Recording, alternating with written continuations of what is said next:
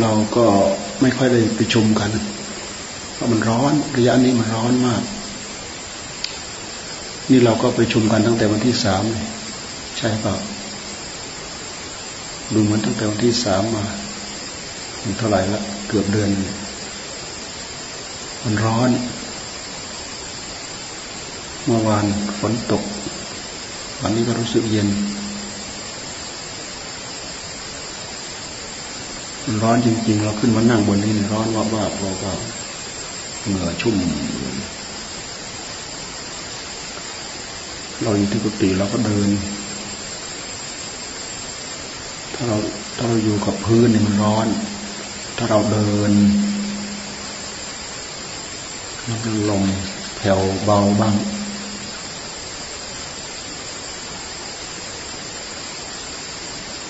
เสียงเร่งเกินไป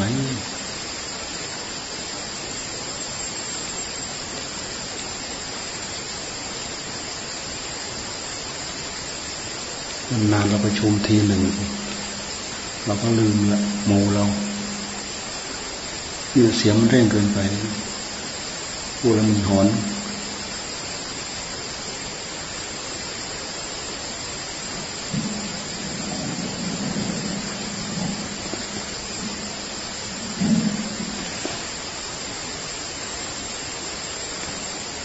นานๆเราไม่ได้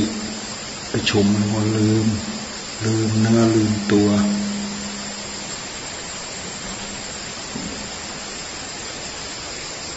เราปรับได้ที่เราก็ทิ้งเอาไว้เลยไปหมุนมันทำไม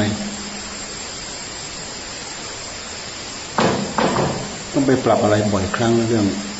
เครื่อง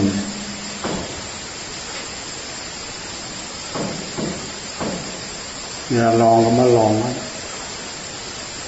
ก็เอาระดับเก่าไปเร่ง ถ้าไม่มีเครื่องช่วยเสียงมันก็ไม่ไหวโกนเอาตะโกนเดามันก็ไม่ไหว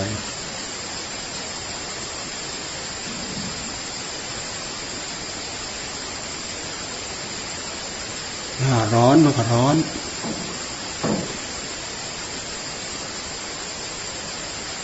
ฤดูร้อน หน้าร้อนมันก็ร้อน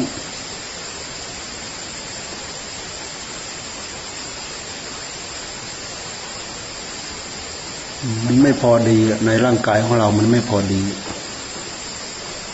มันไม่พอดีมันก็รู้สึกร้อน ชุ่ม ชุ่มในตัว บางทีก็ส่งน้ำอาบน้ำอาบน้ำไม่ได้เช็ดตัวนะ ถ้าเช็ดตัวเนี่ยมันจะร้อนเร็วเกินไป หยดน้ำตามตัวมันยังยังไม่เหือดนะ ยังมีหยดน้ำตามตัวอยู่เหงื่อชุ่มขึ้นไวแล้วเหงื่อชุ่มออกไวแล้วร้อน ใครอยากพอดีพอดีก็หาที่อยู่ที่เย็นเย็นมีที่ลมโกรกบ้าง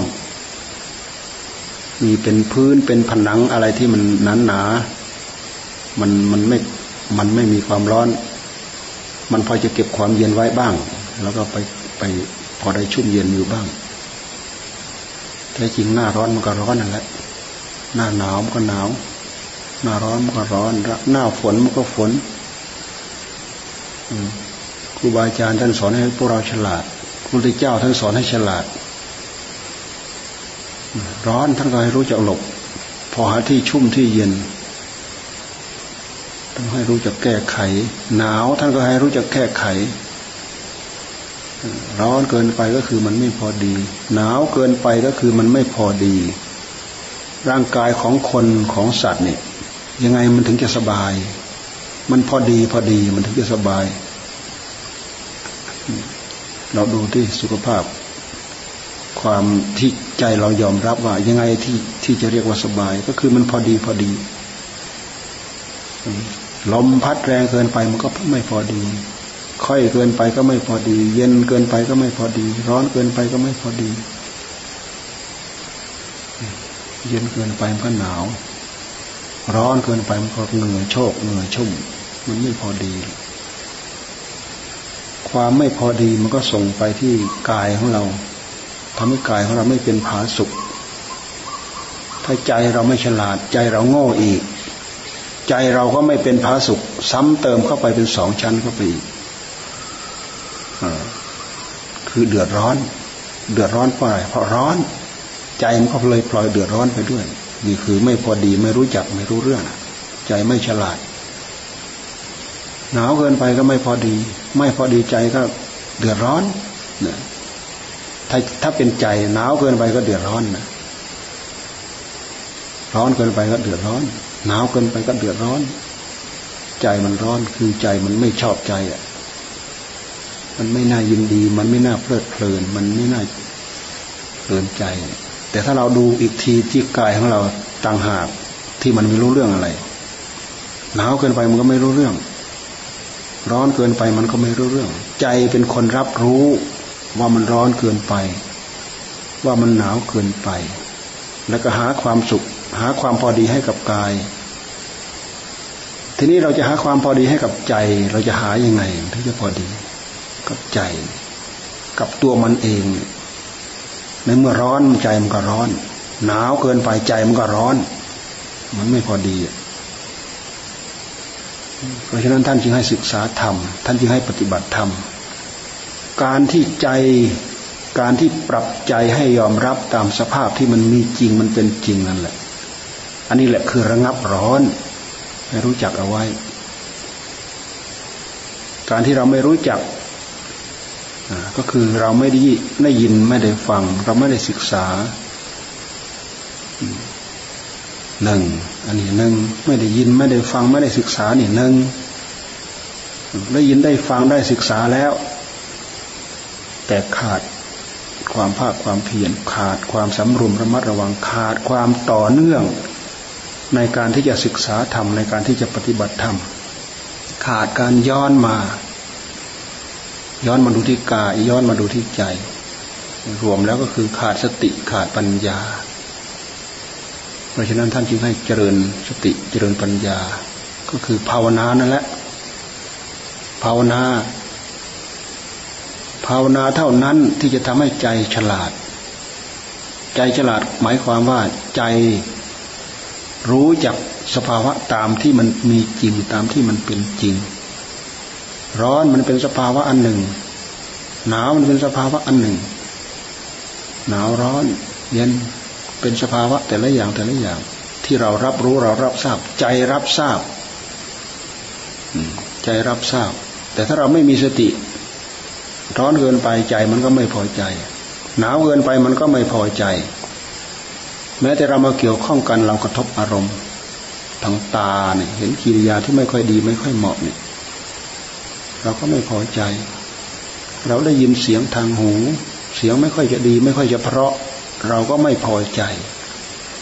แต่ละอย่างแต่ละอย่างมันคือการฝ่าฝืนหลักความเป็นจริง ฝ่าฝืนหลักความเป็นจริงนะหลักความเป็นจริง ท่านให้เรารู้ว่าสภาพที่เป็นจริงของมันเป็นยังไง เสร็จแล้วให้เรายอมรับตามสภาพนั้น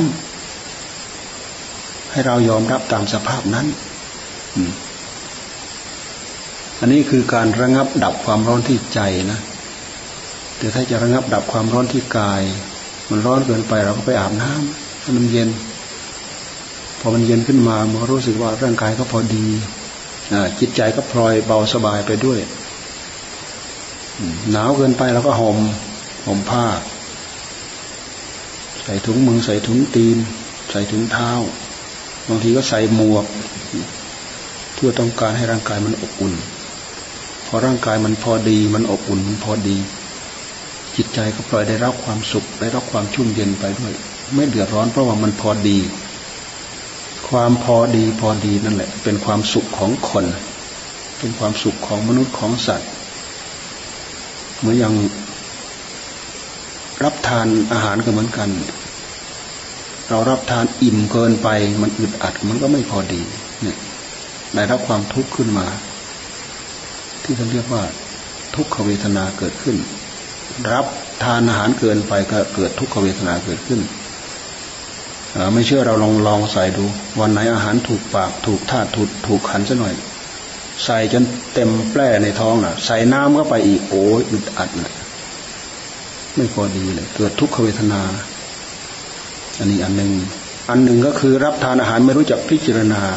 ใส่เอาใส่เอาใส่เอา อันไหนที่มันแสลงกับโรค กับธาตุกับขันของตัวเองก็ไม่ค่อยคำนึงถึงใส่เอาใส่เอา อาหารบางอย่างก็ให้โทษ ปวดท้อง อาหารบางอย่างก็ให้โทษ ลมตีขึ้นลมตีลง อาหารบางอย่างก็ไล่ท้องเสียนี่แหละ ความมันไม่พอดีของ ความมันไม่พอดีเลยรับทานมากเกินไปไม่พอดี มันก็ไม่เป็นผาสุกน้อยเกินไปไม่พอดี มันก็ไม่เป็นผาสุกนี่คือร่างกาย แต่ถ้าเป็นเรื่องของจิต ถ้าเป็นเรื่องของใจแล้วเนี่ย เราต้องเอาหลัก เอาหลักธรรมตามหลักของสัจธรรมมาพูดเลย ถึงหลักขั้นประมัดจริง ๆก็คือคือ ต้องพิจารณาให้รู้สักแต่ว่าเป็นสภาวะธรรมสักแต่ว่าเป็นสภาวะธรรม ตามที่มันมีจริงตามที่มันเป็นจริงของมันนั่นแหละมันมีจริงมันเป็นจริงยังไง ก็หัวใจของใครของเราแหละ ศึกษาเอารู้เอาเข้าใจเอาเข้า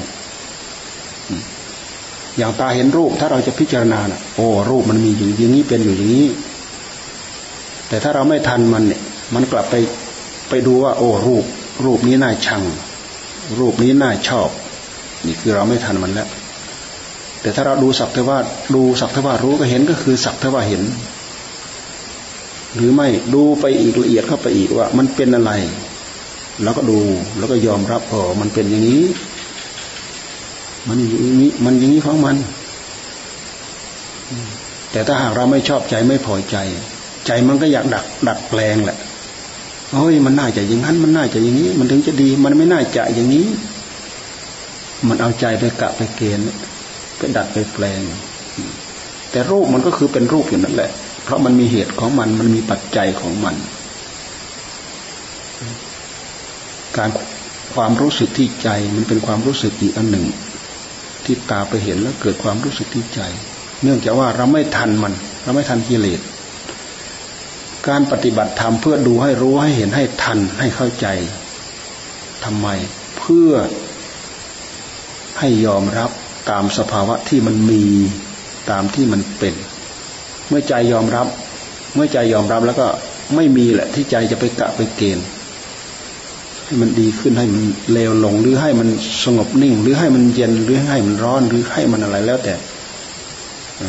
เห็นก็สักแต่ว่าเห็นไป อันนี้คือการศึกษาธรรม ทีนี้เราจะทำไงเราจะมีพลังตรงนี้ทำไงเราจะมีกำลังตรงนี้กำลังที่จะมาดูให้เห็นสักแต่ว่าเห็นดูสักรู้สักแต่ว่ารู้เห็นสักแต่ว่าเห็น เพื่อที่จะไม่ไม่ให้กิเลสมันไปไปกะไปเกณฑ์เพื่อเพื่อเพื่อมันเป็นการไปฝืนหลักความเป็นจริง เราก็มาฝึกซ้อมให้เรามีกำลังตรงนี้ กำลังอย่างหนึ่งก็คือกำลังแห่งความสงบของใจนี่เช่นอย่างเราบริกรรมภาวนาพุทโธ พุทโธ พุทโธพุทโธ ให้ใจมันนึกเรื่องเดียวคิดเรื่องเดียว อยู่กับอารมณ์เดียวเนี่ย จนจิตได้รับความสงบ ปกติของคนเราจิตถ้าไม่ได้รับความสงบนะจิตมันจะกระเซ็นกระสานสร้างเส้นนะแต่กระจายไปทั่ว จิตไม่มีกำลัง จิตไม่มีพลัง แต่ถ้าหากเราภาวนาให้จิตรวมเข้ามารวมเข้ามาสงบเข้ามาสงบเข้ามาสงบเข้ามา จิตก็มีกำลัง จิตก็มีพลัง นอกจากนอกจากมีพลังแล้วนะอนุภาพของความสงบของจิตนะ่ะ มันมีอนุภาพในตัว มันมีอนุภาพในตัวความสุขก็ตามมา สุขกายก็ตามมา สุขใจก็ตามมา ความสุขมันเกิดขึ้นมา เพราะเพราะจิตมันสงบนะ เมื่อก่อนนั้นเราไม่เคยภาวนาจิตเราไม่ได้รับความสงบ ถูกกิเลสมันดึงจิตเอาไปใช้ ไปนึกเรื่องนั้นไปคิดเรื่องนี้ ไปนึกเรื่องรูปเรื่องนั้นไปนึกเรื่องเสียงเรื่องนี้ ไปนึกเรื่องของคนนั้นเรื่องของคนนี้เรื่องสัตว์เรื่องบุคคล เรื่องธุระปับปังเรื่องการเรื่องงานนึกจนวิตก นึกจนกังวลนึกมากเขาเรียกว่าบางที คิดเรื่องนี้ยังไม่จบอะเรื่องนั้นโผล่เข้ามาแล้วคิดเรื่องนั้นยังไม่จบเรื่องนี้โผล่เข้ามาหนักๆเข้าเลยมันมันขวาง จิตมันขวาง จิตรีรีขวางขวาง จิตมันขวาง มันไม่มีความสงบนี่ในจิตใจมันก็สับสนวุ่นวาย เครียดอันนั้นคือเราปล่อยให้จิตมันคิดกระสานสร้างเสียนไป แต่ถ้าเราภาวนาให้จิตมันสงบ ความสงบก็คือความรู้ผู้รู้ที่จะกระสานสร้างเสียนออกไป มันมารวมอยู่ที่จุดเดียวคือจุดของอารมณ์ที่เราให้สงบภาวนาพุทโธพุทโธพุทโธ ถึงจะมีพลังมีกำลัง พลังจากความสงบของสติของสมาธิอของสมาธินั่นน่ะมันมีความสุขอยู่ในตัว มันมีความปีติอิ่มเอิบอยู่ในกายของเราอยู่ในใจของเรา มันมีความสุขอยู่ในกาย ของเราอยู่ในใจของเรา จิตใจของเราไม่เดือดไม่ดาน ไม่ดิ้นไม่รน สงบนิ่งมีความสุขอย่างบริสุทธิ์ ความสุขที่เราไปเกี่ยวข้องด้วยรูปด้วยเสียงด้วยอะไรอย่างอื่น มันเป็นความสุขที่ไม่บริสุทธิ์นะ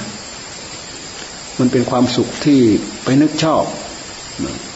มีความมันเป็นความสุขที่ไปนึกชังนั่นมันเป็นเรื่องของกิเลสทั้งหมด แต่ถ้าเป็นความสุขที่บริสุทธิ์แล้วเป็นความสุขที่เกิดขึ้นจากใจสงบ ทำไมใจจึงจะสงบ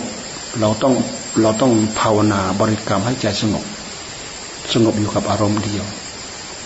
เราต้องการให้สงบ ต้องการให้เขาสงบ นิ่งไปเหมือนกับไม่มีโลกธาตุอะไรเลยเนี่ยเราทำไม่ได้ เราต้องการให้เขาสงบ เบื้องแรกจับให้เขามาอยู่กับอารมณ์เดียวซะก่อน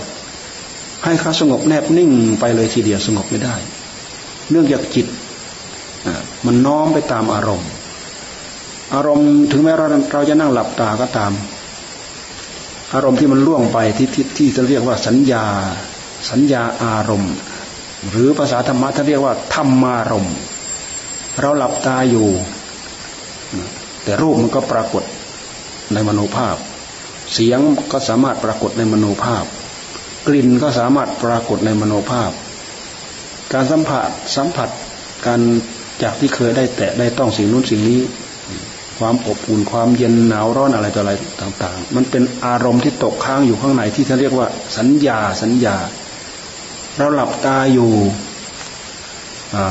สิ่งต่างๆเรานั้นก็มาปรากฏที่ใจของเรา เพราะฉะนั้นใจมันจึงไม่สงบ มันถูก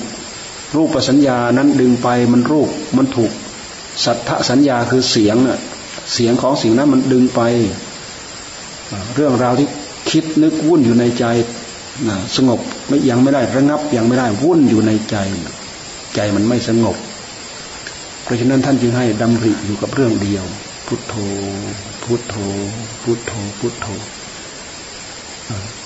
พุทโธ พุทโธโดย แบบอย่างที่เราว่าพุทโธ พุทโธ พุทโธ แปลว่าผู้ตื่นผู้เบิกบาน พุทโธโดยเนื้อหาจริง ๆ แล้ว คือใจสงบ คือใจสงบ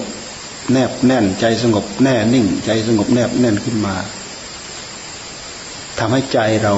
เป็นใจที่ตื่น เป็นปิใจที่เบิกบาน เป็นใจที่มีความสงบ เป็นใจที่มีความสุข อันนี้โดยเนื้อหาจริง ๆ ของคำว่าพุทโธ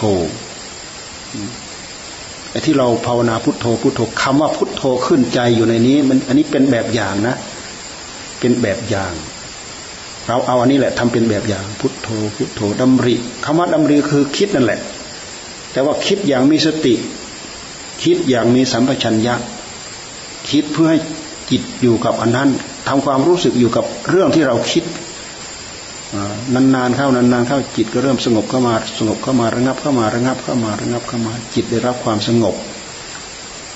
นะเหมือนกับว่าเราป้อนอาหารให้กับจิต การที่เราเอาสติมาจับ เอาสัมผัสัญญะมาจับให้จิตมันอยู่นี่แหละ เหมือนกับว่าเราป้อนอาหารให้กับจิต ป้อนคำบริกรรมคำว่าพุทโธ พุทโธเหมือนกับอาหาร ป้อนให้กับจิตพอเราป้อนเข้าไป ป้อนเข้าไป ป้อนเข้าไป บริกรรมเข้าไปบริกรรมเข้าไป จิตมันเริ่มอิ่ม จิตมันอิ่มอารมณ์ ที่เราป้อนเข้าไปพุทโธ พุทโธพุทโธเป็นอาหารของจิตพอหนักหนักเข้าจิตมันก็อยู่ ถึงแม้ว่าเราจะ ไม่ดำริว่าพุทโธพุทโธจิตมันก็อยู่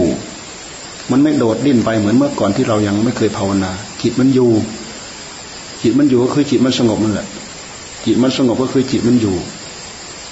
ทำไมมันถึงอยู่ เพราะมันเพราะจิตมันไม่หิวแต่ที่จิตมันนึกมันคิดไปเรื่องนั้นเรื่องนี้เพราะอะไร เพราะมันหิว หิวอะไร จิตมันหิวอารมณ์ อารมณ์ที่เป็นรูปเป็นเสียงเป็นกลิ่นเป็นรสเป็นอะไรอะไรเนี่ยที่ ที่เกิดขึ้นในปัจจุบันกับตากับหูกับจมูกกับอะไรก็ตาม ที่ล่วงไปแล้วเป็นธรรมารมก็ตาม จิตมันจะวิ่งไปเกาะเกี่ยวอันนั้นแหละไปดูไปดูดดื่มไปเกาะกินสิ่งโน้นสิ่งนี้ไป ตามเรื่องตามภาษีภาษาของมันไป ด้วยอำนาจของอะไร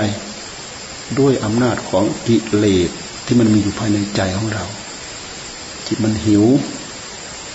ทีนี้ในเมื่อเราป้อนอาหารให้เขาเขากินไปเรื่อยกินไปเรื่อยเขาอิ่ม อิ่มอารมณ์ อิ่มคำว่าพุทโธ พุทโธ พุทโธถึง ในเมื่ออิ่มแล้วเนี่ยเหมือนกับเรารับทานอาหารแหละพออิ่มแล้วเราก็จะหยุดแหละเราไม่ตักใส่ปากแล้วเราไม่จับใส่ปากแล้วเพราะมันอิ่มแล้วใจอิ่มอารมณ์ก็เช่นเดียวกัน เราไม่จำเป็นต้องบริกรรมเขาก็อยู่คำว่าอยู่ก็คือสงบนั่นแหละ ไม่วิ่งไปรับเรื่องนั้น ไม่วิ่งไปคิดเรื่องนี้จิตสงบ นี่เป็นกำลังอันหนึ่งที่เกิดขึ้นในใจ ท่านจึงให้ทำกำลังอันนี้ท่านเรียกว่ากำลังของสมาธิทำจิตของเราให้มีคุณสมบัติ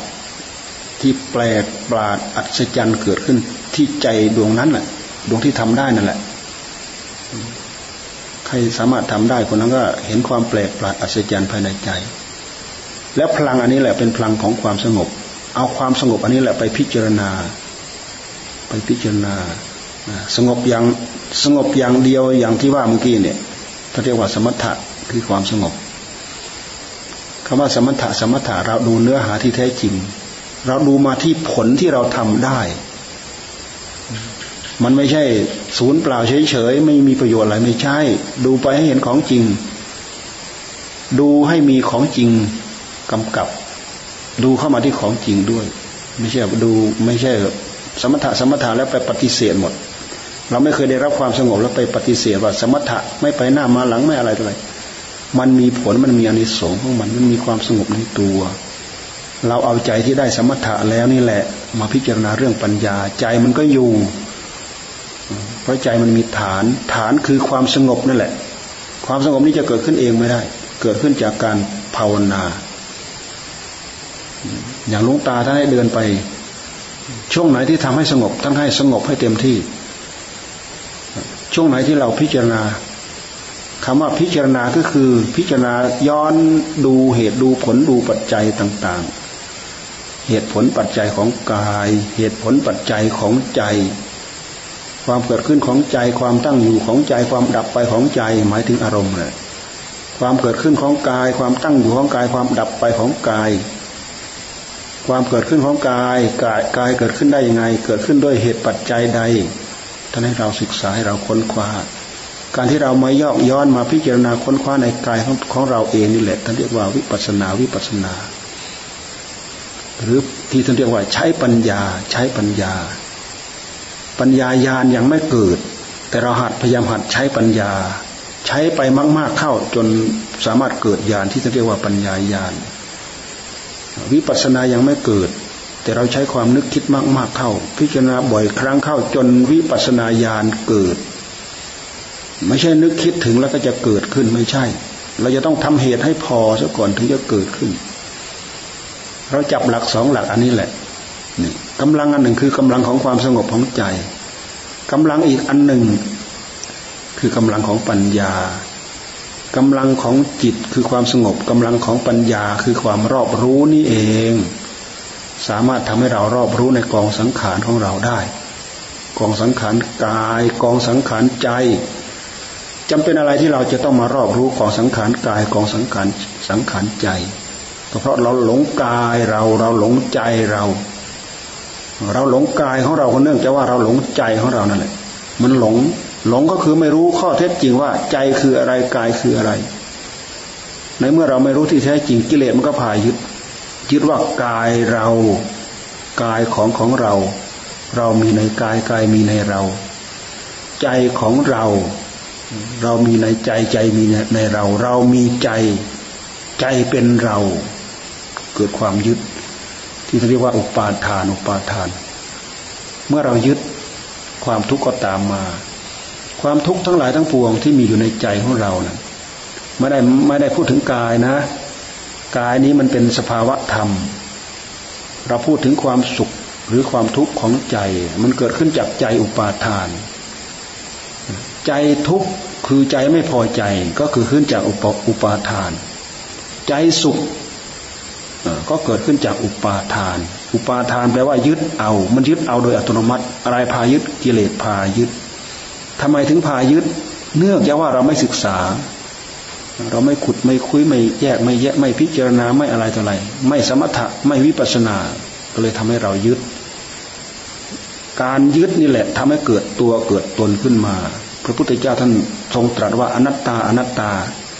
แต่พวกเราเห็นว่าเป็นอัตตาอัตตาอัตตา เพราะฉะนั้นวันคืนยืนเดินนั่งนอนเราก็รับแต่กองทุกข์ไม่จบไม่สิ้นนั่นแหละทำไมจึงได้กองทุกข์ก็เพราะว่า สำคัญว่าเราสำคัญว่าตัวตนของเรา คนนั้นทำใส่เรา คนนั้นพูดด่าเรา คนนั้นดูถูกเรา คนนั้นเอาเปรียบเราเหมือนเราขึ้นหน้าตลอด คนนั้นเอาเปรียบเรา เราทำมากกว่าคนนั้น เราเหนื่อยมากกว่าคนนั้น เราดีกว่าคนนั้นเราชั่วกว่าคนนั้น เราฉลาดกว่าคนนั้น เราโง่กว่าคนนั้น เราจนกว่าคนนั้น เรารวยกว่าคนนั้นเนี่ยคำว่านั้นๆเนั้นเรามาจากเรามันมาจากอัตตาตัวตนเท่านั้นแหละ แต่ละอย่างก็คือความทุกข์เกิดขึ้น คิดอย่างใดอย่างหนึ่งคือความทุกข์เกิดขึ้น คิดลักษณะที่กิเลสพาคิดแบบนี้ คือความทุกข์เกิดขึ้นตั้งอยู่แล้วก็ดับไป ความทุกข์เกิดขึ้นด้วยเหตุอย่างนี้นี่ปาทานเป็นเหตุให้เกิดความทุกข์ทุกทางทุกทางใจนะ อุปาทานทำให้เกิดความทุกข์ทางใจ เพราะฉะนั้นท่านจึงให้เราศึกษา ศึกษาจนปล่อยปละละวาง อุปาทานแปลว่าถือเอายึดเอาถือเอา ยึดมาแบกแบกบ่าซ้ายแบกบ่าขวา ยึดมาเทินบนหัว ยึดมาแบกใส่หลัง ยึดมาใส่ตัวยึดมาใส่ตน ยึดอารมณ์ทำไมถึงยึดกิเลสมันพายึด เราไม่รู้ เราไม่รู้คำว่าไม่รู้คืออวิชชานี่แหละนี่เรามาตรงนี้เรามาศึกษา เรามาแผ่วถาง เรามาทำงาน ย้อนมาพิจารณากายของเราย้อนมาพิจารณาใจของเราเพื่ออะไร เพื่อให้เกิดความรู้เกิดความเข้าใจ เพื่อเพื่อปล่อยปลักละวาง ละวางอะไร ละวางอัตตาตัวตน ถ้าเราไม่ย้อนมานี่ อัตตาตัวตนโผล่ขึ้นมาทั้งนั้นแต่ถ้าเราเราย้อนสติย้อนปัญญามาพิจารณาเนี่ยอัตตาตัวตนมันก็ตกไป กลายเป็นปัญญาขึ้นมาแทน กลายเป็นเราย้อนมาส่องดูกายของเราเอง ย้อนมาดูใจของเราเอง เมื่อก่อนนั้นเราส่องไปแต่ข้างนอก ส่องไปที่นู่นที่นี่ส่องใกล้ส่องไกลส่องเท่าไรก็ส่องไปแต่ข้างนอก ไม่เคยส่องมาดูตัวเอง ส่องดูสิ่งนู้นสิ่งนี้เห็นสิ่งนู้นสิ่งนี้ชอบสิ่งนู้นสิ่งนี้ชังสิ่งนู้นสิ่งนี้อยู่ข้างนอก ไม่เคยมาชอบตัวเอง ไม่เคยมาชังตัวเอง ไม่เคยมารู้เหตุปัจจัยของตัวเอง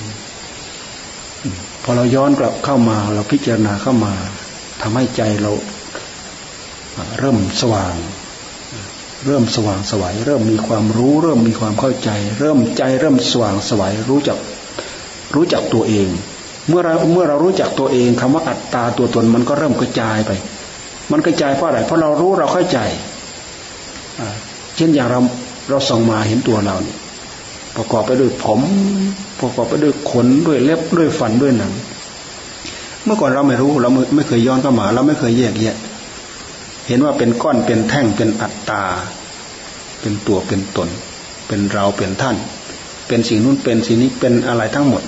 ตามโลกสมมุติที่เราได้ยินได้ฟังตั้งแต่เกิดนั่นแหละ แท้จริงเราเกิดมาไม่รู้กี่ครั้งแหละชาติก่อนเราก็เกิดเราก็หลงสมมุติเราก็หลงบัญญัติ เราเกิดมา เราเกิดมาในชาติปัจจุบันเนี่ยเราก็หลงสมมติหลงบัญญัติอยู่นี้แหละก็หลงหลงหลงตามอำนาจที่กิเลสมันพาสมมติ ตามอำนาจที่กิเลสมันพาบัญญัติ แล้วก็หลงอยู่อย่างนี้แหละ เราไม่เคยมาพิจารณามาคลี่คลาย เราย้อนมาเราจะเห็นว่าเป็นผมเป็นขนเป็นเล็บเป็นฟันเป็นหนังเรา พิจารณาย้อนไปพิจารณาย้อนมา พิจารณาดู นี่คือการทำงานนะไม่ได้มันมันไม่ใช่งานต้องไปขุดไปคุยไปขัดไปเกลาไปขีดไปเขียน ไปสับไปฟันไปตัดไปถอนอะไรเหมือนเหมือนงานการอย่างอื่น มันเป็นงานที่ย้อนมาดู ดูให้ชัดเจน ดูผมก็ดูให้ชัดเจน ดูผมดูจนเลยผมไปไม่ใช่ผม สักแต่ว่าเป็นสภาวะธรรม ถ้ายังเป็นผมอยู่ก็คือยังติดอยู่ในสมมุติ สมมุติว่าผม เราดูให้เห็นสักแต่ว่าเป็นสภาวะอย่างหนึ่งดำดำเป็นผม เอาใจเอาความรู้ผู้รู้เนี่ยแทรกเข้าไปในในดำดำนั่นแหละ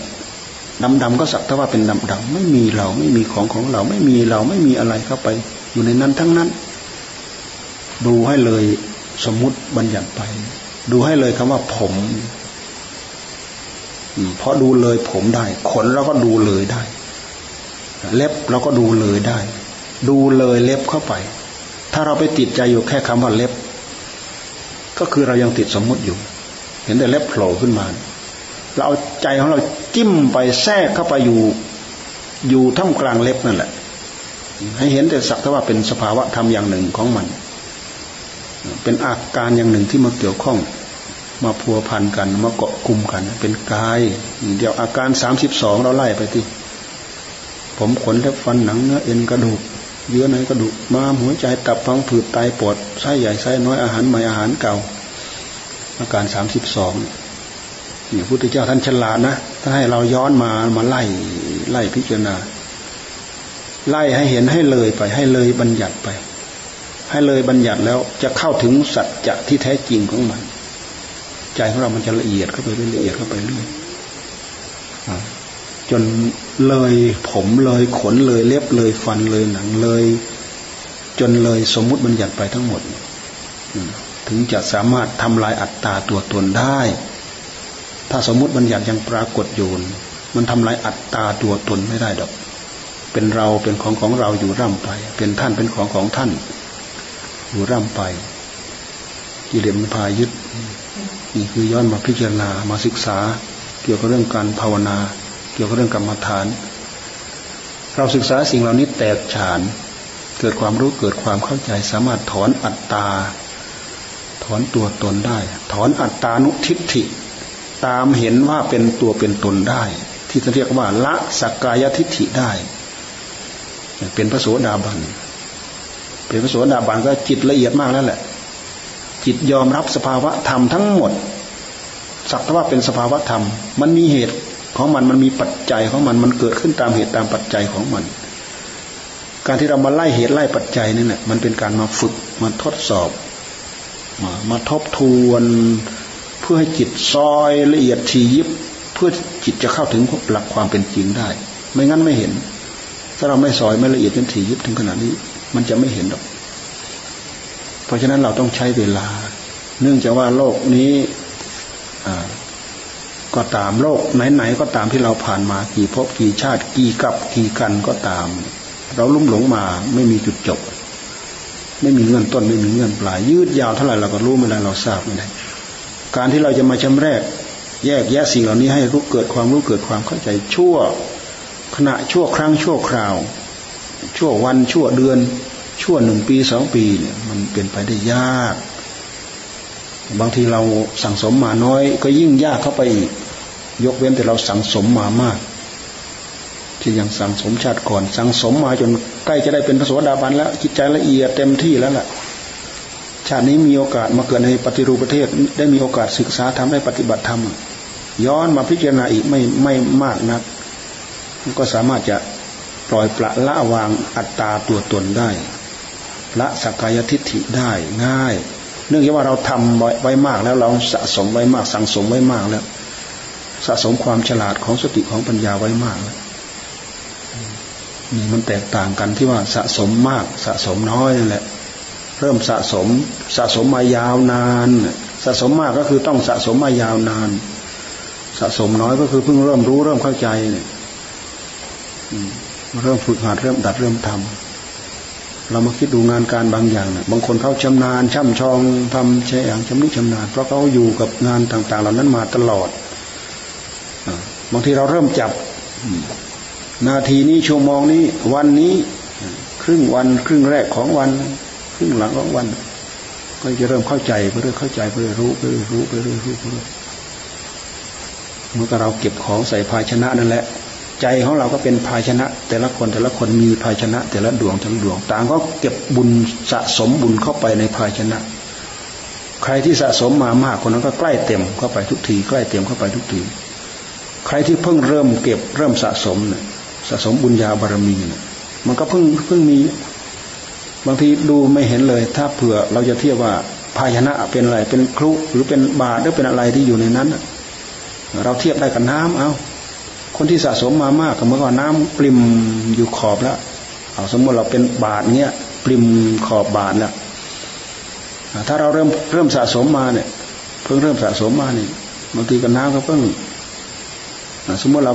เริ่มมาหยดให้น้ำเริ่มเริ่มลงทีละหยดสองหยด ดูยังไม่เห็นเลยทีแรกโอ้แล้วเมื่อไหร่จะเต็มอะระยะเวลาการฝึกฝนอบรม ก็เช่นเดียวกัน การรู้ธรรมการเข้าใจธรรมการรู้ทั่วถึงธรรมก็เช่นเดียวกัน อาศัยการสั่งสมอาศัยการอบรม เราทำมานาน แต่ว่าเราขาดความสนใจ มีความสนใจน้อย เราก็ได้น้อย เราทำมานาน เรามีความสนใจมาก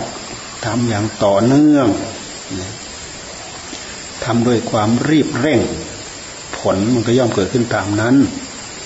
ถ้าเราจะเทียบเหมือนอย่างเราเดินจากนี้ไปนู่นน่ะ น้องอ้อเนี่ย ไอ้คนหนึ่งอะไอ้คนหนึ่งกลิ้งไป เราเทียบนะ คนหนึ่งกลิ้งไป ไอ้คนหนึ่งเดินช้าๆไป ไอ้คนหนึ่งยืดเต็มขาเนี่ยเดินยุบยุบยุบยุบไปกับไอ้หนึ่งคนหนึ่งวิ่งเหาะเหาะเหาะเหาะเหาะกับไอ้คนหนึ่งวิ่งห่อเข้าไปเลยเนี่ยลักษณะที่คนเดินกับคนวิ่งทั้งหมดนี้ใครจะถึงก่อนนะพวกพวกเราก็รู้ได้ทันทีว่า คนที่กลิ้งไปเนี่ยถึงที่หลังหมู่ คนที่เดินช้าๆไปก็ก็ถึงที่หลังที่ศพถึงก่อนคนกลิ้งคนเดินก็ถึงก่อน คนเดินช้าๆคนวิ่งเหยาะๆถึงก่อนก่อนคนคนเดิน คนวิ่งห่อเนี่ยย่อมถึงก่อนเขาหมด อันนี้คือการตั้งสมมุติเทียบเคียง เพื่อเกิดความรู้เกิดความเข้าใจที่นี่เรา คิดเทียบเคียงอย่างนี้ได้แล้ว เราก็ย้อนมาที่ตัวเรา ย้อนมาที่ตัวเรา เราสะสมสั่งสมอบรมได้มากน้อยแค่ไหนขนาดไหน ความสงบเราตั้งใจทำเรามีความสงบมากน้อยแค่ไหนขนาดไหน ความรอบรู้ในกองสังขารของเราที่เราตั้งใจจะพิจารณาให้เกิดความรอบรู้เกิดความเข้าใจ เรามีความเข้าใจถึงขั้นไหนระดับไหน ถึงขั้นที่ว่าปล่อยปละละวางตัณหาอุปาทาน ถึงขั้นที่ว่าละสักกายทิฏฐิวิจิกิจชาศิลปตาปรามาตละกามราคะละปฏิฆะจนนุ่นละไปจนถึงอวิชชา เราถึงขั้นไหนระดับไหนทำไม ถึงจะมีสิทธิ์ ถึงจะเป็นสิทธิ์ของเราบ้าง เมื่อไรจะเป็นสิทธิ์ของเราบ้าง เมื่อไรจะเป็นโอกาสของเราบ้าง ย่อมมีได้ย่อมเป็นได้ ครูบาอาจารย์ทำไปแล้ว ท่านผ่านไปแล้วท่านก้าวไปแล้วท่านผ่านพ้นไปแล้วพระพุทธเจ้าท่านก็ผ่านไปแล้วท่านก้าวไปแล้วท่านพ้นไปแล้วพ้นจากโลกเกิดแก่เจ็บตาย พระพุทธเจ้าอย่างคำที่ท่านพูดเปรียบเทียบมากมากกว่าเมล็ดทรายในแม่น้ำคงคาที่ท่านตรัสรู้ไปแล้ว กับพระสาวกของแต่ละองค์แต่ละองค์ที่ท่านบรรลุธรรมไปแล้วผ่านพ้นไปแล้วมาก กว่าเมล็ดทรายในแม่น้ำคงคา เราไม่ต้องพูดถึงพระพุทธเจ้าเนี่ยมากกว่าเมล็ดทรายในแม่น้ำคงคา กับภาษาวกที่จำเป็นจะต้องเดินตามพระศาสดาเนี่ยมันมากขนาดไหน มันกี่กี่แม่น้ำคงคา มันกี่สิบแม่น้ำคงคาน่ะ ถ้าเอาภาษาวกไปเทียบเคียงท่านผ่านไปแล้วท่านพ้นไปแล้ว เพราะโลกนี้ตั้งแต่ไหนไหนมา โลกกับธรรมนี้จะเคียงคู่กันไปตลอด มีโลกและพิธรรม มีโลกแล้วก็มีธรรม มีกับคำว่ากับปะกับปะก็คือการตั้งขึ้นของโลก การเจริญขึ้นของโลก การตั้งขึ้นกับการเจริญขึ้น เจริญขึ้นเต็มที่แล้วก็เริ่มเสื่อมพอเริ่มเสื่อมแล้วก็ปลายกันดับไป มันมีอยู่สี่ช่วงเนี่ยอันนี้เป็นโลกวัตถุเนี่ยทีนี้เป็นกับเป็นกับ เราเกิดมาแต่ละคนละคนไม่รู้เกิดมาคนละกี่กับกี่กับกับปะกับปะ อสงไขยกับแสนมหากับสี่อสงไขยอย่างพุทธเจ้าท่านสร้างบารมีสี่อสงไขยคำว่าสี่อสงไขยนี่เนิ่นนานเหลือเกิน นับไม่ได้ถึงสี่ครั้ง อสงไขยอสงไขยสงไขยสงไขยแปลว่านับ นับได้สังขยาเนี่ยมาจากสังขยาสังสงไขยแปลว่านับ นับได้ อสงไขยแปลว่านับไม่ได้พระพุทธเจ้าของเรานี่ สร้างโดยปัญญาปัญญาบารมีสี่อสงไขยกับแสนมหากับคิดดูสิแล้วกับหนึ่งกับหนึ่งนี่นานสักเท่าไหร่นี่ พวกเราวนเวียนในวัฏสงสารนี่ยืดยาวนานถึงขนาดนั้นแหละทีนี้การมีธรรมการบรรลุธรรมก็เกิดขึ้นมาพร้อม ๆ กับโลกมีโลกเกิดขึ้น พระพุทธเจ้าก็จะไปตรัสรู้แต่ละกับแต่ละกับ จะมีพระพุทธเจ้าไปตรัสรู้มาไปตรัสรู้เพื่อสอนพระสาวก อนหัวใจของสัตว์นั่นแหละให้เกิดความรู้เกิดความเข้าใจกับบางกับมีพระพุทธเจ้าไปอุบัติไปเกิดขึ้นมีขึ้นกับบางกับก็ไม่มีพระพุทธเจ้าไปบังเกิดขึ้นอีกเนี่ยเช่นอย่างกับที่พวกเราอยู่ทุกวันนี้ถ้าเรียกว่าพัทธกับพัทธกับแปลว่ากับที่งามมีพระพุทธเจ้ามาอุบัติ ตามที่ท่านทรงตรัสพยากรณ์ไว้สี่องค์อะสี่องค์ ยังเหลืออีกองค์หนึ่ง พระศรีอริยเมตไตร ปัจจุบันในศาสนาของพระโคดม พระพุทธเจ้า โคดมพุทธะห้าพระองค์ พระเจ้าห้าพระองค์กับนี้เป็นกับที่งาม เพราะพระพุทธเจ้าจะต้องมาอุบัติห้าองค์ เมื่ออุบัติครบห้าองค์น่ะกับนี้ถึงจะทำลาย ถึงจะทำลายไป เกิดขับขึ้นใหม่ มันก็มีอยู่อย่างเงี้ย อันนี้เป็นคำพูดที่ท่านเปรียบเทียบซึ่งพวกเราได้ยินได้ฟังได้ศึกษา แล้วเราจะให้คะแนนเราอย่างไง ถ้าเราไม่มีบุญไม่มีวาสนาไม่มีโอกาสเนี่ย เราก็คงไม่มีโอกาสได้พบพระพุทธศาสนา ซึ่งเป็นศาสนาของผู้ที่เป็นพระพุทธเจ้าท่านตรัสรู้ไปแล้ว ประเภทปัญญาที่กะโพธิสัตว์ สร้างปัญญาบารมี มีปัญญามาก ปัญญาที่กะศรัทธาที่กะ วิริยาที่กะ วิริยะที่กะก็แปดอสงไขยศรัทธาที่กะก็สิบหกอสงไขยคิดดูดิสิบหกอสงไขยสิบหกอสงไขยยิ่งยาวเข้าไปสร้างบารมีมา เพื่อบรรลุเพื่อตัดสรู้ อันนี้เป็นความรู้ทำให้เราเกิดความรู้เกิดความการได้ยินได้ฟัง มันเป็นความรู้ทางพระพุทธศาสนาให้เราได้ยินได้ฟัง ทีนี้ถ้าเรามาอยู่ตรงนี้แล้ว เราทำไงเราก็ต้องตั้งใจภาวนาเมื่อเราได้ยินได้ฟังแล้ว ตั้งใจทำให้ใจสงบ เพราะความสงบเป็นกำลังของใจ เพื่อที่จะมาถ่ายมาถอนตันหาอุปาทานไปจากดวงใจของเรา ทำไมต้องถ่ายต้องถอนมัน เพราะตันหาอุปาทานมันเป็นพิษเป็นภัยของใจ พิษสงของมันคืออะไรอะ พิษสงของมันก็คือแสดงมาอย่างหนึ่งทำให้ใจมีความโกรธ แสดงมาอีกอย่างหนึ่งทำให้ใจมีความโลภมีความโกรธ มีอิจฉา มีริษยา มีตัณหา มีราคะ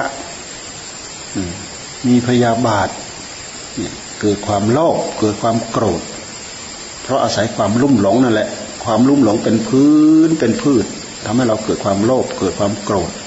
ความโลภกับความโกรธมันทิ่มแทงหัวใจของเรานะดูเวลาเราโกรธมันทิ่มแทงไหมดูเวลาเราโลภเนี่ย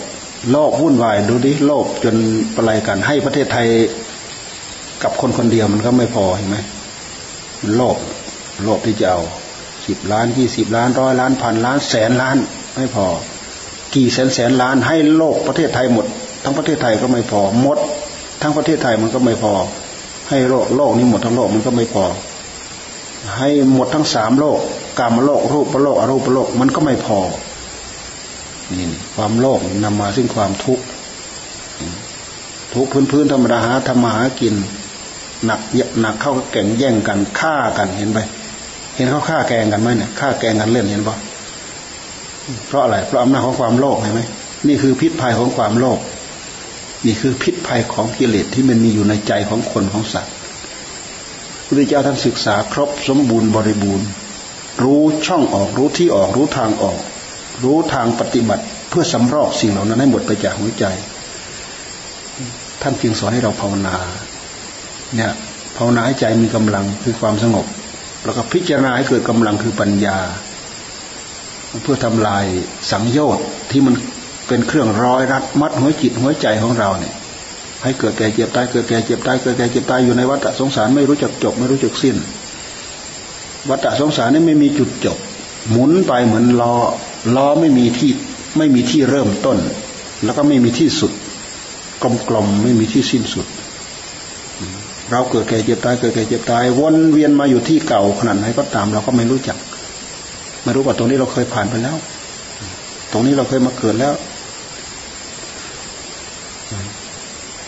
เราก็ไม่รู้จักไม่รู้จักต้นไม่รู้จักปลาย เรายิ่งพัฒนาไปเท่าไหร่ก็ยิ่งพัฒนาไปบนกองทุกพัฒนาไปบนความทุกข์ทุกเกิดทุกแก่ทุกเจ็บทุกตาย มันทุกขนาดไหนเราก็ดูเถอะ เวลาเราประสบพบเจอเองเราดูมันเป็นไงแค่เสียใจแค่น้อยใจ เราคิดดูดิมันเหี่ยวแห้งเหือดแห้งหัวใจไหม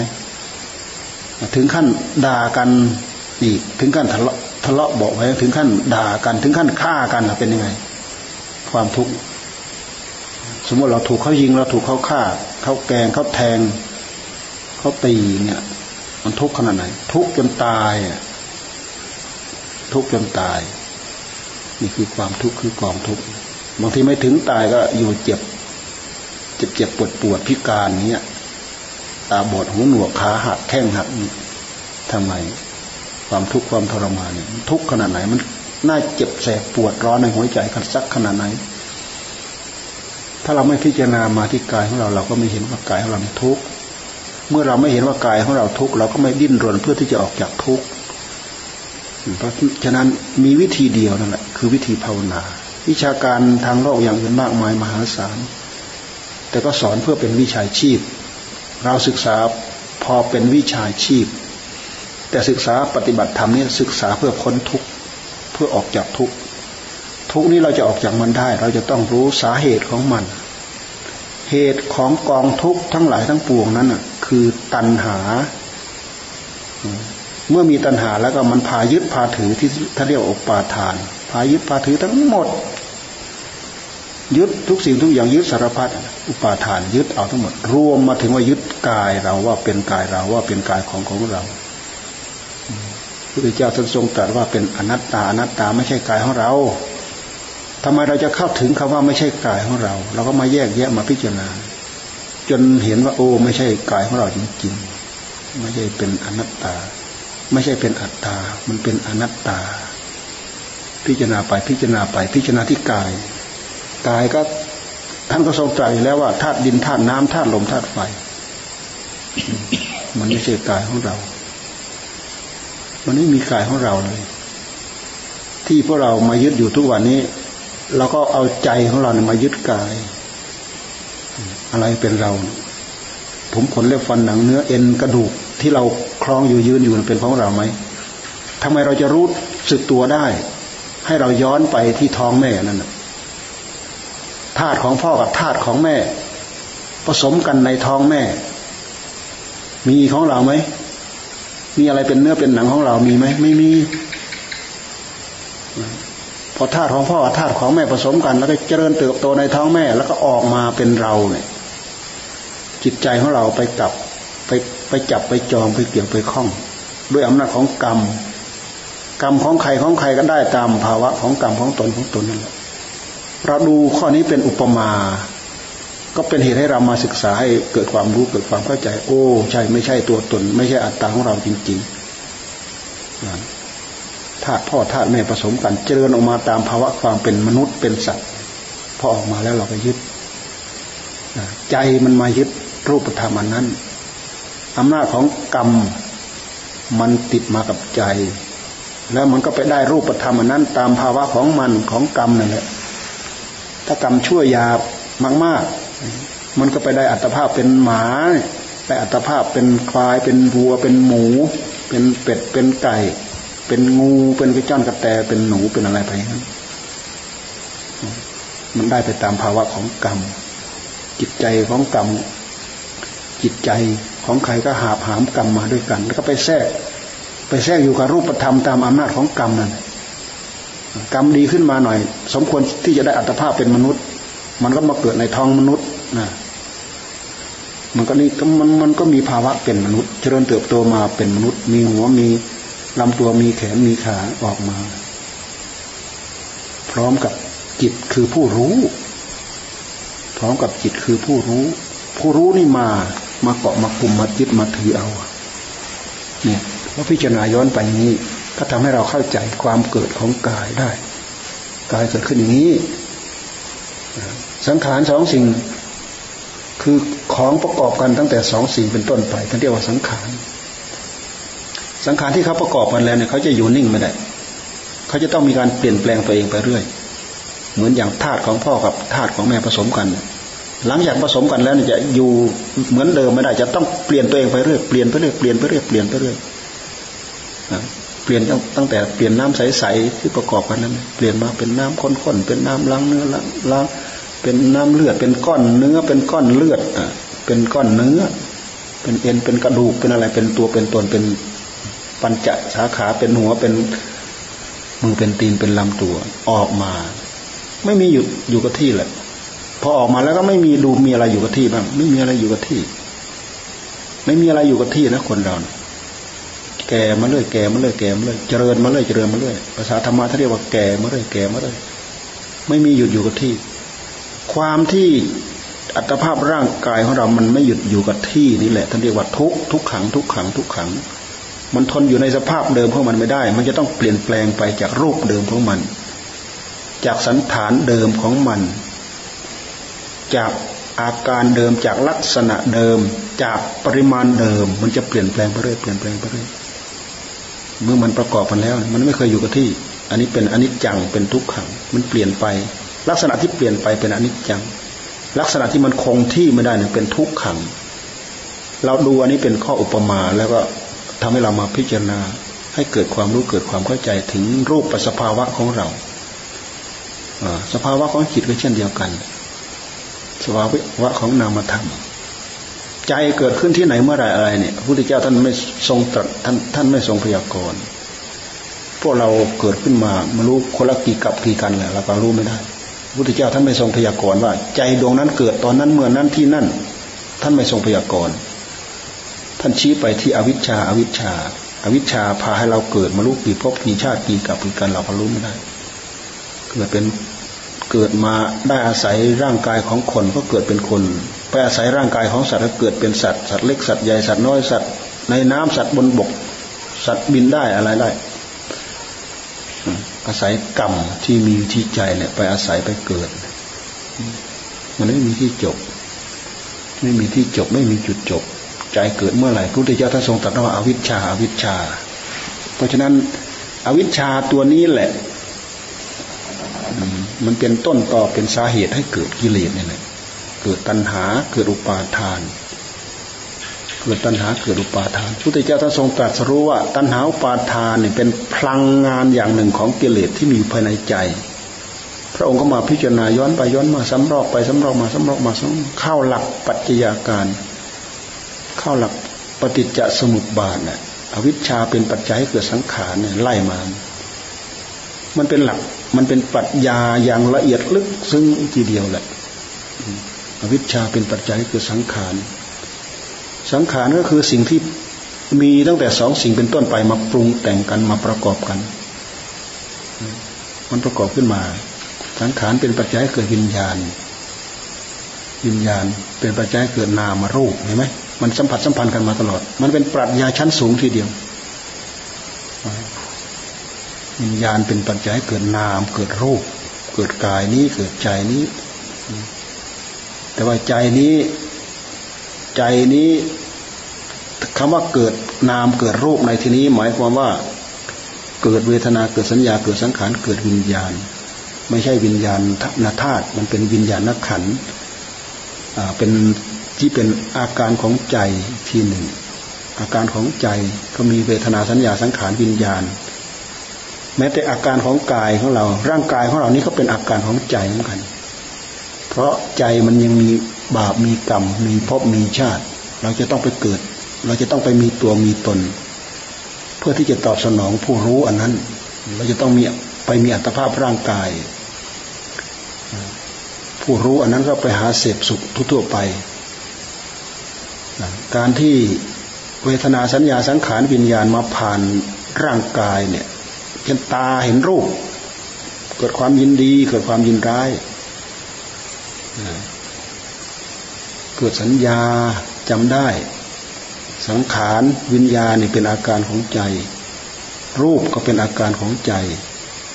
รวมลงแล้วเป็นขันห้านี่ท่านเรียกว่า ที่ที่ท่านเรียกว่า นามวิญญาณเป็นเป็นปัจจัยเกิดนามรูป หมายถึงนามรูปอันนี้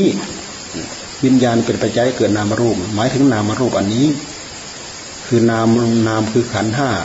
ขันทั้งสี่รูปก็คือร่างกายอันนี้ เป็นขันห้าด้วยสาเหตุที่จิตคือจิตวิญญาณธาตุนั่นแหละมโนธาตุหรือวิญญาณธาตุนั่นแหละมันไม่บริสุทธิ์ยังไม่ได้ขัดยังไม่ได้เกลาถ้าเป็นเพชรก็ยังไม่ได้เจียรนายให้เป็น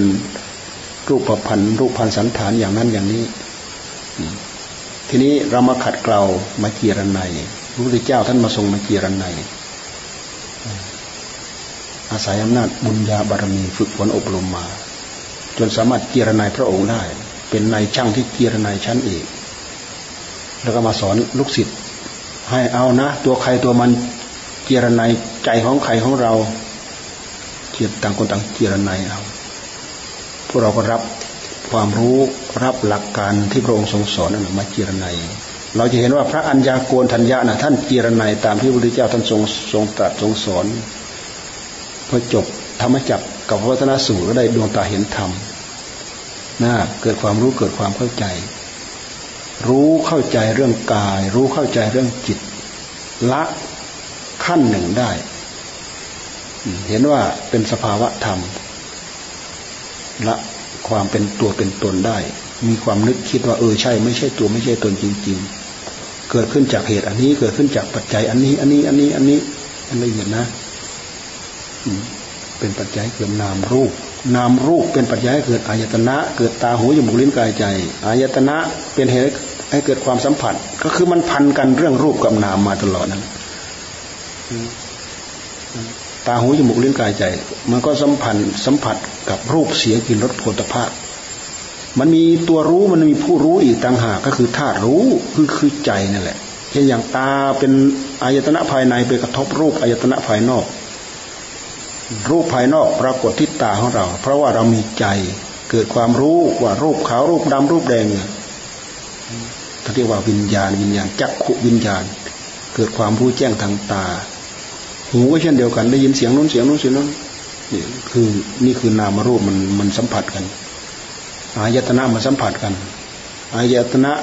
ทำให้เกิดผัสสะผัสสะทำให้เกิดเวทนา เวทนาก็คือพอใจไม่พอใจยินดีกับยินร้าย แม้แต่อุเบกขาเฉยๆนี่ก็เป็นเวทนา เวทนาสามไปดูทีสุขเวทนาทุกขเวทนาเบกขาเวทนา เฉยๆมันก็ยังเป็นเบเวทนาอยู่ ทำไมถึงเป็นเวทนาเพราะว่าจิตดวงนั้นยังอมสุขเวทนาอยู่ยังอมทุกขเวทนาอยู่ เพราะฉะนั้นเฉยๆก็ต้องมีเฉยๆท่านยังว่าเวทนา เวทนาถ้าจะแปลตามตัวหนังสือ แปลว่า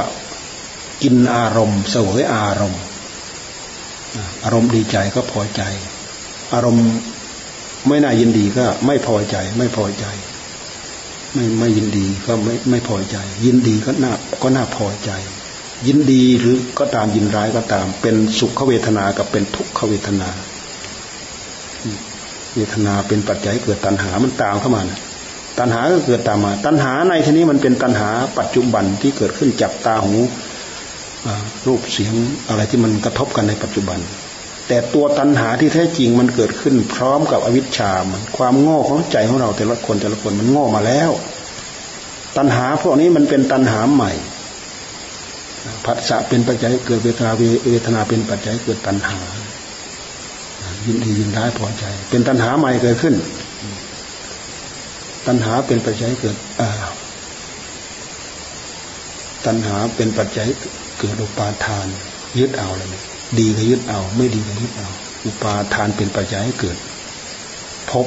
ยึดยังไงก็ไปเกิดอย่างนั้น ยึดยังไงก็ได้อย่างนั้นพบเป็นปัจจัยเกิดชาติ เมื่อมีที่เกิดแล้วเราจะต้องไปเกิดในพบในที่เกิดนั้นๆ ทุกคนมีพบที่จะต้องเกิด ระดับของใจของเรานั่นแหละ มันเป็นระดับที่บอกได้ว่า เราจะต้องไปเกิดที่นู่นที่นี่ เกิดในกามโลก หรือเกิดในรูปโลก หรือในเกิดเกิดในอรูปโลก แล้วก็ถ้ามาสุบยอดลงลงมาที่ว่า มีความทุกข์โสกะปริเทวะทุกขโทมนัสสอุปายา เกิดแก่เจ็บตาย ทุกขะโทมนัสสะอุปายาความทุกข์ความเหี่ยวแห้งใจความระทมตรมตรมใจ ความทุกข์ทั้งหลายทั้งปวงเหล่านี้ ท่านให้ย้อนไปย้อนไปย้อนไป เราหัดพิจารณาแล้วเราจะทราบเหตุทราบปัจจัย มันจะเป็นเครื่องกระตุ้นเตือนให้เราย้อนไปดูเหตุ ย้อนไปดูปัจจัย ไม่งั้นเราก็กลืนทั้งกระดูก อมทั้งก้างทั้งกระดูก ยึดทั้งก้างทั้งกระดูกอยู่ในนั้นไม่ทราบเหตุไม่ทราบปัจจัยของมันธรรมะของเราก็ไม่แจ่มแจ้งมีแต่การยึดการถือตะพุทธพือไปไม่จบ นี่คือการศึกษาธรรมการปฏิบัติธรรมอาศัยหลักสองหลักหนึ่งทำให้ใจสงบ เป็นสมถะ สมถะ ตามหลักความเป็นจริงที่เราทำปรากฏได้เนี่ยมันไม่ใช่เรื่อง เหมือนมันไม่มันเป็นสิ่งที่มีคุณค่าในหัวใจของบุคคลที่ส่งส่งคุณค่าเอาไว้ ไม่ใช่ของที่ไม่มีคุณค่า เรามีสมถะ เรามีสมถะเต็มแปร่มีฌานที่หนึ่งที่สองที่สามที่สี่คือระดับความสงบของใจ เราก็เอาใจนี้มาทรงฌานอยู่ในระดับความสงบที่ทำงานได้ ใจมันก็ไม่คิดเดือดดานกิเลสมันก็มาแทรกไม่ได้ มันก็สามารถทำงานได้เต็มที่ กับเราไม่มีพื้นฐานของความสงบเลยเนี่ย ไปพิจารณาพิจารณาเออไม่ต้องสมถะวิปัสสนาเลย ไม่ต้องไม่ต้องสมาธิแหละ ปัญญาเลยเดินปัญญาเลย มันไม่มีขุมพลัง มันไม่มีขุมพลังเพราะไปไปไปไปแล้วมันเรรวนและสัญญาของกิเลสมันคอยแทรกเข้ามาแทรกเข้ามาแทรกเข้ามา เราศึกษาแล้วเราดูไปที่ความจริง เราศึกษาแล้วเราเราเราอย่าไปหลงตัวหนังสือ เราอย่าไปหลงคำพูดเรามาสงบในความสงบในสมถะมันก็มี มันก็มีกำลัง มันก็มีพลัง พลังอาศัยพลังตัวนี้แหละ เมื่อเราไปรับทานอาหารมีกำลัง แล้วเราก็ไปสับไปฟันไปขุด ไปรื้อไปอะไรได้ด้วยด้วยด้วยมีกำลัง เหมือนกับว่าเรารับทานอาหารเข้าไปแล้วมันมีกำลัง ความสงบของใจมันก็มีกำลัง กับที่คนไม่ได้มีอาหารในท้องเลยเนี่ย ไปทำทำทำไว้หมดกำลังเอาอะไรไปฟันอะ ไม่มีกำลังไม่มีเรี่ยวแรงปัญญาที่ไม่มีสมาธิหนุนนั้น มันเป็นปัญญาที่เหมือนกับคนทำงานไม่มีกำลัง เดี๋ยวก็หยุดเดี๋ยวก็ล้มลุกเดี๋ยวก็คลานเดี๋ยวมันพาออกนอก นอกลู่นอกทาง ราะกำลังของกิเลสมันเป็นมีกำลังมาก มีกำลังเหนือโลกธาตุเหมือนกันเถอะไม่อย่างนั้นแล้วมนุษย์เราเนี่ย จะยอมจำนนอยู่กับมันหรือพวกเราที่อยู่ บนโลกนี้ด้วยกันทุกคน ก็เพราะเราจำนนต่อกำลังของมันอำนาจของมัน เราถึงไม่ยอมเกิดแก่เจ็บตายเกิดแก่เจ็บตายเนี่ยอยู่นี่แหละไม่งั้นพวกเราก็ไปกันหมดแล้วแหละ มันมีกำลังมากมายมหาศาลถึงขนาดนั้น กับเราที่เอาไปสู้เสือมือเปล่าเนี่ยเสือมันก็ตะปบเลือดสาดเท่านั้นแหละพิจารณาไปคิดว่าจะของพิจารณาธรรม ปฏิบัติไปคิดว่าจะของปฏิบัติธรรมอ้าวกิเลสเยิ้มเข้ามาละราคะเยิ้มเข้ามาแล้วโทสะเยิ้มเข้ามาแล้วเพราะอะไรเพราะเราสำคัญว่าเราปฏิบัติธรรมเราจับหลักไม่ถูกมีแต่สำคัญมั่นหมายเอา เพราะฉะนั้นครูบาอาจารย์ท่านจึงให้ไปด้วยกัน สมถะกับวิปัสสนาต้องเกี่ยงคู่กันไปหนึ่งขุมพลังสองเอาขุมพลังมาทำงาน พลิกแปลงเปลี่ยนแปลงสับฟันอะไรต่ออะไรให้มันได้การได้งาน